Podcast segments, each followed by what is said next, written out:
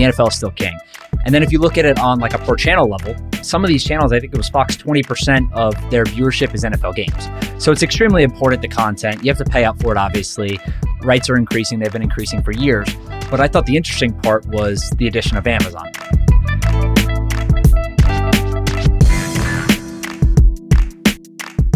Hi, everyone. You are in the game, a podcast about sports and business and the business of sports. My name is Vladimir Bosanac, and along with my co host, Anand Punjabi, we bring you the latest news and analysis of how the world of sports operates as a business. In today's show, we have the great honor to bring you Joe Pompliano, the founder of Huddle Up, a Substack newsletter that he launched in 2020 that actually touches on some of the same topics that we cover as well. As a kindred spirit, Joe breaks down the business and money behind sports, and he does this daily through his newsletter, which now counts over 32,000 subscribers. He talks about the greatest business deals in sports history, the future of collectibles, the next global sports superstar no one is talking about, and other such topics. Most importantly, we ask him to help us break down today the NFL's broadcast deals, which were just finalized last week.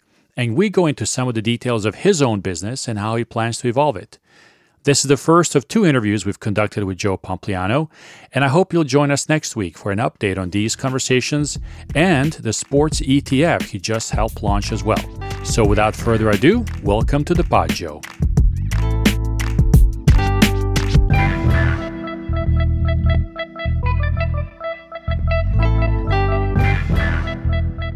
Joe, welcome to the show. Good to have you with us. How are you doing? I'm doing well. Thanks for having me. I'm excited to sit down with you guys. Absolutely. Absolutely. Anand, how are things in London? London is very good. Thank you, Joe. It's a pleasure to have you. Thank you very much for taking uh, the time to be with us. Yes, of course. Of course, guys.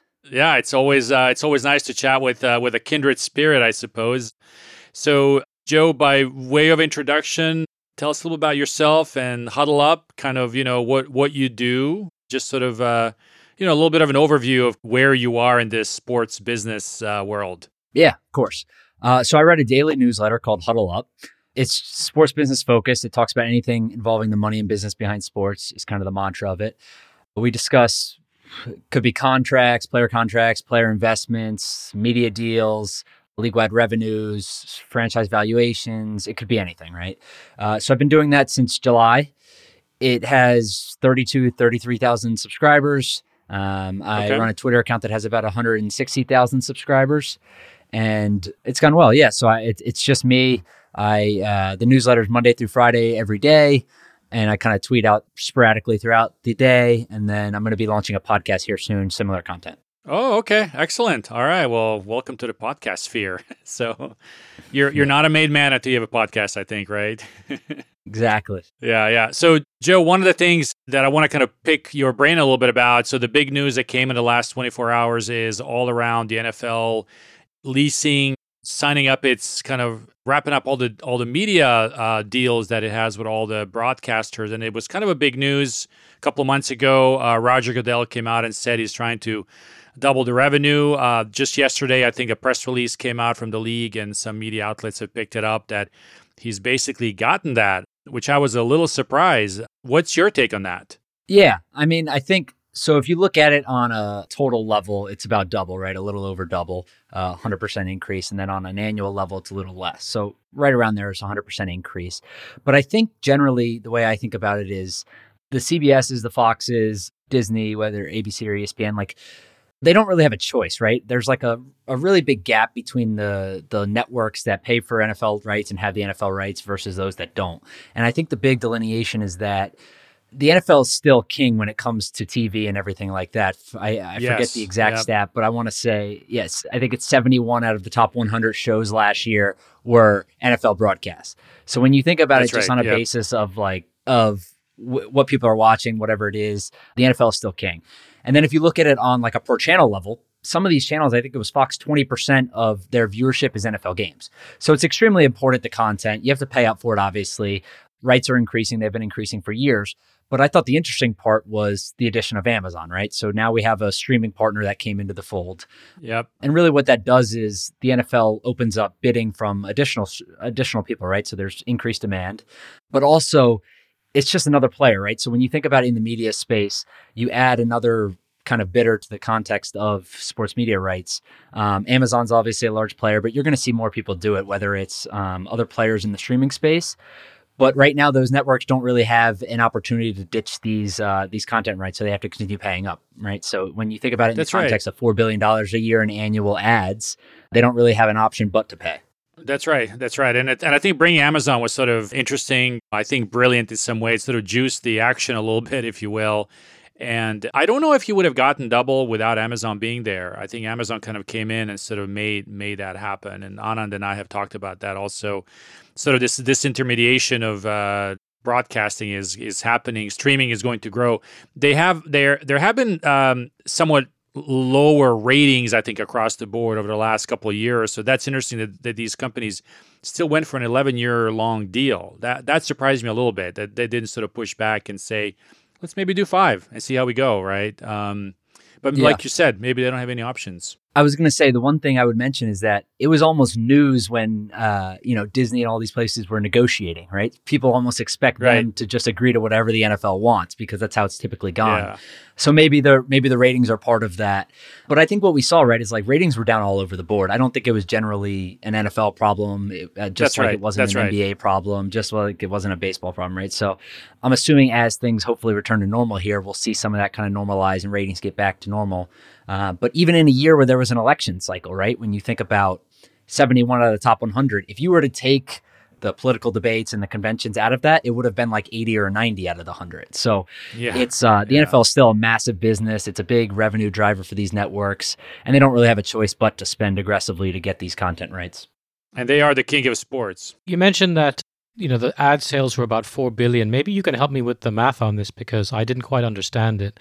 Is that 4 billion in total across all the networks uh, ad sales? Cuz that sounds like a loss leader to me. It seems to me that they're paying more you know for the rights and kind of covering that expense partly with the ad sales. It doesn't seem to be a profit in it. I must be missing something. Well, yeah, certainly not from a profit perspective on the ads. There's no there. I think it's four across the four major networks, right? CBS, Fox, Disney, NBC. Uh, and Right. when you think about it in the perspective of what they were paying, I think it was like combined maybe four to five billion, right? So it's a loss leader there. But then, right, there's still I don't know the exact number on TV s- cable subs that they still have, but there's still 90 or so cable subs. So I think one of the big things to think about too is it decelerates the cord cutting phenomenon that we've seen, right? So Yeah. when you look at these networks, these are really the things that people want to see. It's live Yeah. sports and it's news are really the only things that are keeping cable alive. And their entire model economically is built on live sports, right? So they get not only the most viewership out of them, but the ad dollars, not only from football, but other sports also. So if you don't have these rights, really, there's no reason for people to come to your network for some of these guys. Yeah. I think Anand, another amount that's missing from that number is the fees that the networks receive from the local channels or the lo- local distributors, whatever they're called. They also collect, you know, every every time you pay your monthly bill for cable, Yep. a portion of that goes goes back to them as well. Sure, so sure, it's uh, sure. Yeah, the affiliate fees. That's that's really what I mean. Yeah. Yeah, yeah. So yeah, so Joe, this is the kind of stuff that you cover. This is the kind of stuff that we also write about. Tell us, you know, how did Huddle Up come as an idea to you? I mean, uh, obviously, this is kind of a passion for you in terms of the topic. Uh, where where did that come from? Uh, you know, growing up, also. Yeah, so I grew up, I have four brothers. So as you can imagine, kind of played everything, every sport possible basketball, football, baseball, soccer, whatever it might be. So I always loved sports. Um, I think it was something that I knew from the very beginning I wanted to do for a career. I just needed to figure out kind of the best path to do that. So I worked for a short period of time at Octagon Sports Agency in Washington, D.C.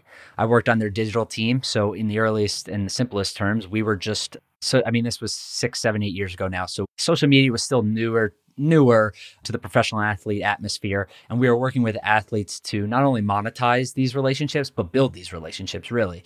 So it was uh you know the steph currys of the world guys like that that were really just trying to figure out Yep. what their strategy was on social. And we were doing it all across all of the platforms. So that gave me my first exposure. Uh, and then i had an opportunity to work at jp morgan in new york city and while it was different out of sports and it was not necessarily um, within that ecosystem, it was a lot of fun and it was great experience. I learned a lot from the business aspect of it specifically. So after a few years there, I, I figured, you know what? I got some great experience in kind of both of these things. I really enjoyed both of them. How can I get back more towards the sports side, but keep some of the business, right? So I started thinking about the things I cared about, which was just curiosity, right? Which was, uh, you know, how much are these leagues making? What, what are these players doing with their money? Who are they investing in? What do their returns look like? Uh, and the more I started figuring out that I was curious about these things and, and I was telling my friends about them and they're like, hey, look, like, you know, probably more about this than the normal person does. Why don't you look into doing Yeah, something about yeah. this? So I think like most people, I, I just, I started a newsletter first. I started writing that. It started with just friends and family. They started sharing it. It became a little more popular, and then I started tweeting. The Twitter blew up, um, and then the the newsletter followed. Uh, so I was able to take it full time. So it's something that I is obviously a passion of mine, but I've been able to turn into a, a full time career now. Great. And you use Substack to publish your uh, writing, correct? Um, how did that, uh, you know, differ from, let's say, using like you know WordPress or a more typical kind of uh, content management platform? Yeah. So I use Substack. I think Substack was a good choice for me because the easiest way to do it is right. Like I downloaded Substack and you can publish something that day. So I think while other words, other sites like WordPress and the other ones are good, it allows you kind of more flexibility and ownership of your content, maybe. Uh, Substack was great from the perspective of like, it's really your hands off. All I do is I write. So I write in the portal, I send it out. They take care of subscriptions, they take care of everything else, right? Management of the site, uh, the linkage, everything. So I think for someone starting out like myself that didn't have huge experience on the web development side or any of that, I think it's super helpful to have a site like uh, Substack to fall back on. But I could totally see the other side also, like people who want to own the content, want to make sure that it's getting delivered at the right time, all that kind of stuff. Um, I think there's there's pros and cons. But for me, Substack was a great option. It still is a great option, and I plan on using them for the foreseeable future. Yeah, and is is it one of those where the form in which way the news or the information is then you know delivered, it's kind of kind of becomes part of your product as well, right? So it sort of defines how that's created. It sounds like, right? Yeah, I'm not sure I totally understand the question, but I think yes, Substack has been has been a great option for me. I recommend it to a lot of people.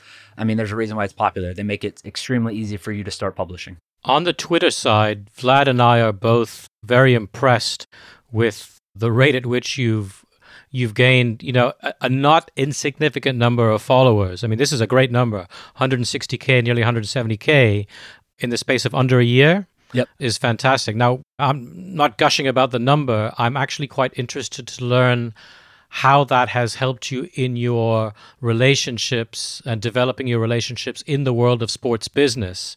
You must now have more than just a social media arm's length relationship with some fairly, I would say, important people, relevant people in the world of sports business. Is that correct? Yeah, I think that's a good way to look at it. I think what it's done is it's it's made introductions, right, that normally may not have been there.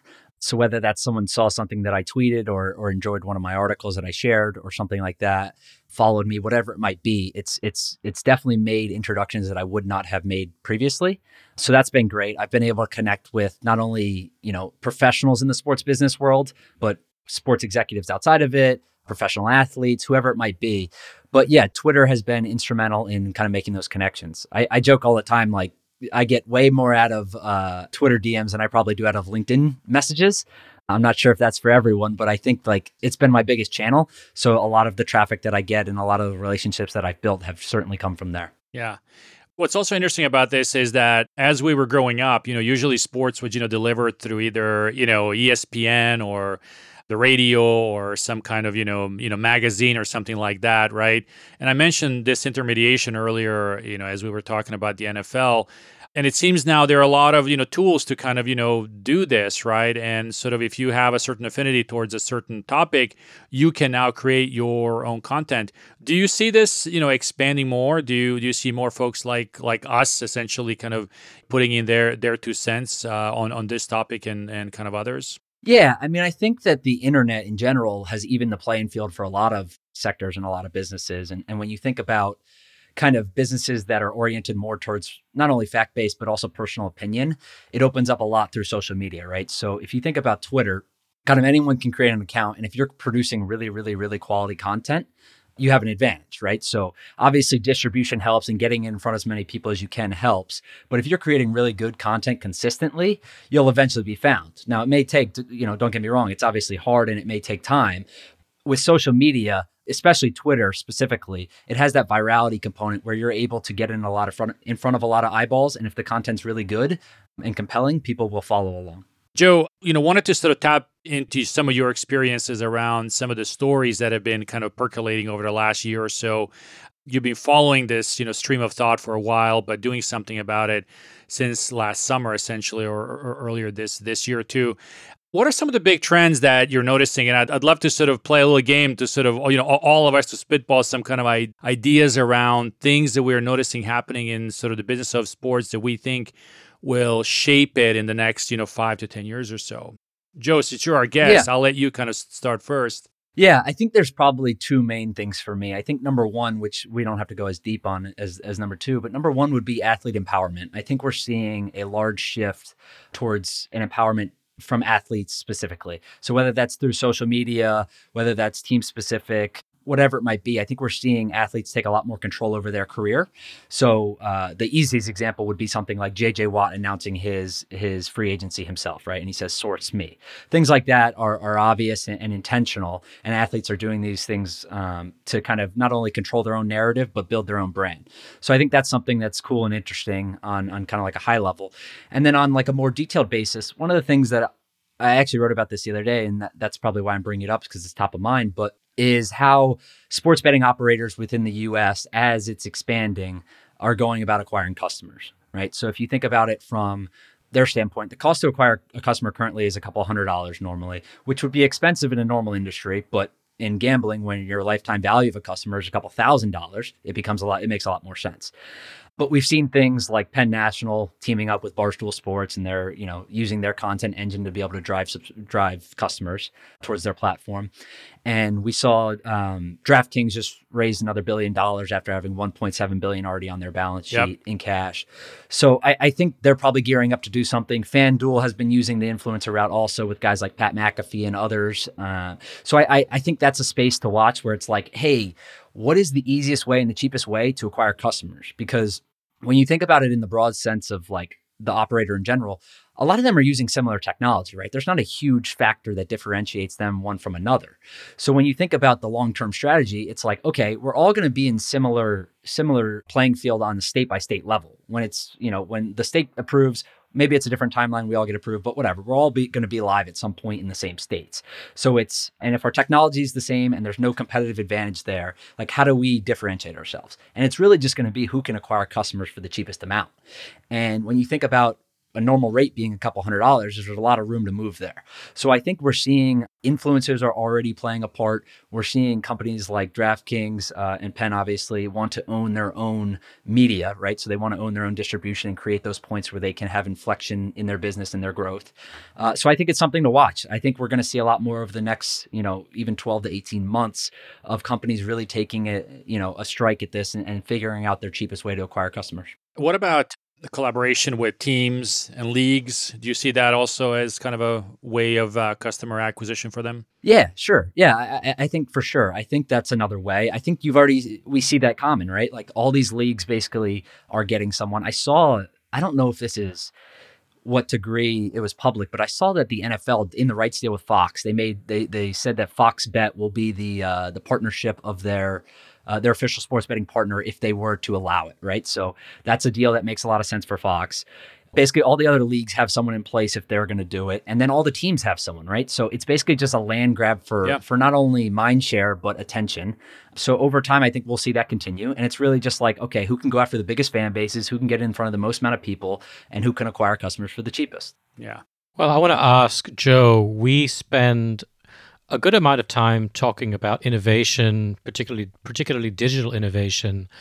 We are all seeing maybe the most common example we've seen of this is uh, NBA Top Shots and how DLT and tokenization of digital assets is coming to the fore in the sports arena. We will very soon be talking to one or two companies that are looking to work with teams and leagues and finding ways for them to leverage their digital assets or leverage their assets and digitize them in some way so that it becomes easier for them to raise capital.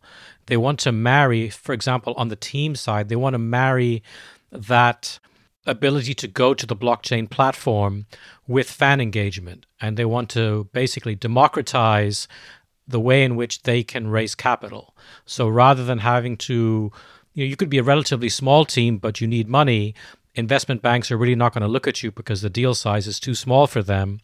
But all of a sudden all these digital platforms exist for you to go to your fans and you may have a big fan base or certainly a very passionate fan base and each of them could agree to to buy tokens which lead to some kind of potential return in the future or if nothing else demonstrate their fan loyalty so you know rather than buy a jersey i'm going to put my 100 bucks that i would have spent this season into funding the company through the blockchain uh, what is your take on that? What have you seen uh, happening? I know it's relatively grassroots, but I think it's going to accelerate pretty rapidly. What's your take on that? Yeah, I tend to agree. I think we're right. We're still in the early stages of all this, and I think that blockchain is kind of like that sexy word that everyone likes to to throw around and, and stuff like that. But nobody but, understands, right? Yeah, really. ex- ex- exactly. It's like you know, I say it, and everyone's like, "Oh, right." But there there is something there, I think, right? And I think that the teams that do it right can really do it well and they can use it in the right way and they'll be able to raise money and stuff like that. I think it,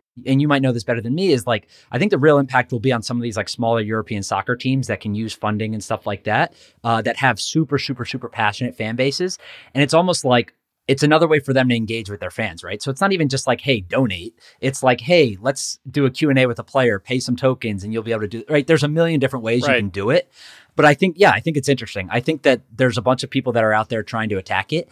And I think the one thing that's of note is when you have a bunch of intellectual capital flowing into a space working on something, like that's something you need to take notice of. And blockchain in sports is one of those things, right? So when it's not even talking about like uh, ways to raise capital for small teams, whether it's the NBA forming a blockchain advisory committee or wh- whatever it is, right? Like there's a ton of smart people working on these problems, looking for solutions that blockchain can help with. So I think it's obviously something you just need to pay attention to. And I think it's something that's going to accelerate, like you said. Uh, there's just more attention than ever on it. People know that blockchain can be useful. It's just about finding the right ways to do it, whether it's fan engagement, ticketing, whatever it might be. There's a ton of applications that people are trying. Some will work, yes. some won't. But over the next 12 to 18 months, I think we'll see a lot flushed out and we'll see some succeed.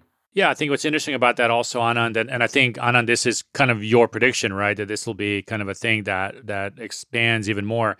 What's interesting about this is what happens when one of these things fail, right? There's no regulatory environment around it to sort of protect investors, essentially, right? So it's sort of buyer beware a little bit at this point. Uh, it all sounds neat and sexy right now, but uh, maybe we'll see in a few years if it continues to grow if we see a couple of these you know deals fall through right? Or something happens right? And a club goes bankrupt for instance which will be interesting. So one of the calls that i have there's this whole kind of uh, thing uh, that i tried to summarize in in something called sort of like optionality right? I feel like Joe, you mentioned you know players are able to sort of take care of uh, you know their their their own decisions, their own their own careers, right? I feel like uh, we're at the onset of uh, of a time where you know the, the athlete mogul is becoming a thing. Uh, you know, LeBron James investing that huge amount of sum into uh, Fenway Media Group. Fenway Sports Group, rather. I think there's going to be a lot of stuff with options that potentially college athletes have, right? I'm seeing more options in terms of broadcasting uh, because that's happening through you know streaming and and other kind of platforms and things like that, right? I think when you go to the game itself, you're going to have options whether you want to sit and stare at something or you're going to stare at a screen that'll give you more data, more information, more things. And I just feel like sports is going to become like this, you know, multifaceted sort of distraction engine, right? Not necessarily in a bad way, but but but but it seems like a lot of sort of different options are opening up throughout throughout sports and sports business in general. So that's kind of my one of my sort of things that I think um, will be will be evolving over the next five to ten years, even even more. So Joe, I wanted to do like a little bit of a preview for our for our next segment, uh, which will go into the next show. Uh, but tell us about your partnership uh, and, and the EFT that you that you're launching, and, and we'll we'll go into more detail with that. But just as kind of a little little bit of a tease before we close off this uh, first portion of the conversation. Yeah, yeah, of course. This week I launched an ETF with Roundhill Investments. It's called MVP, and it is the uh, the first ETF in the world that will allow you to invest in professional sports teams and franchises. So it includes uh, obviously all the publicly traded sports teams that you guys you know the Rangers, the Knicks, Manchester United, etc. And then it has the leagues which are Formula 1, WWE and, and, a few more and then there's some apparel brands and media brands mixed in like Adidas, Nike, stuff like that. Excellent. Excellent.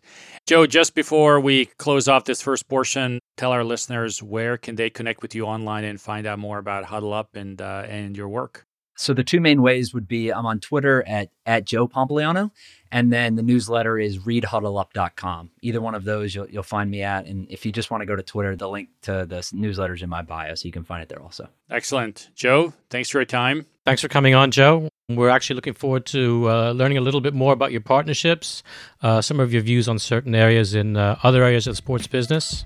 The I think the listeners are going to love episode two, or part two, rather, I should say. Yeah. Thanks for joining us. Of course, guys. Thanks for having me.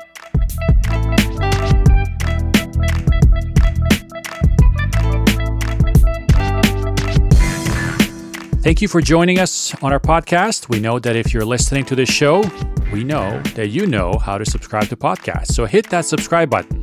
Tell your friends and your family about us. And if you'd like to get in touch, please connect with us. Our contact information is in the show notes.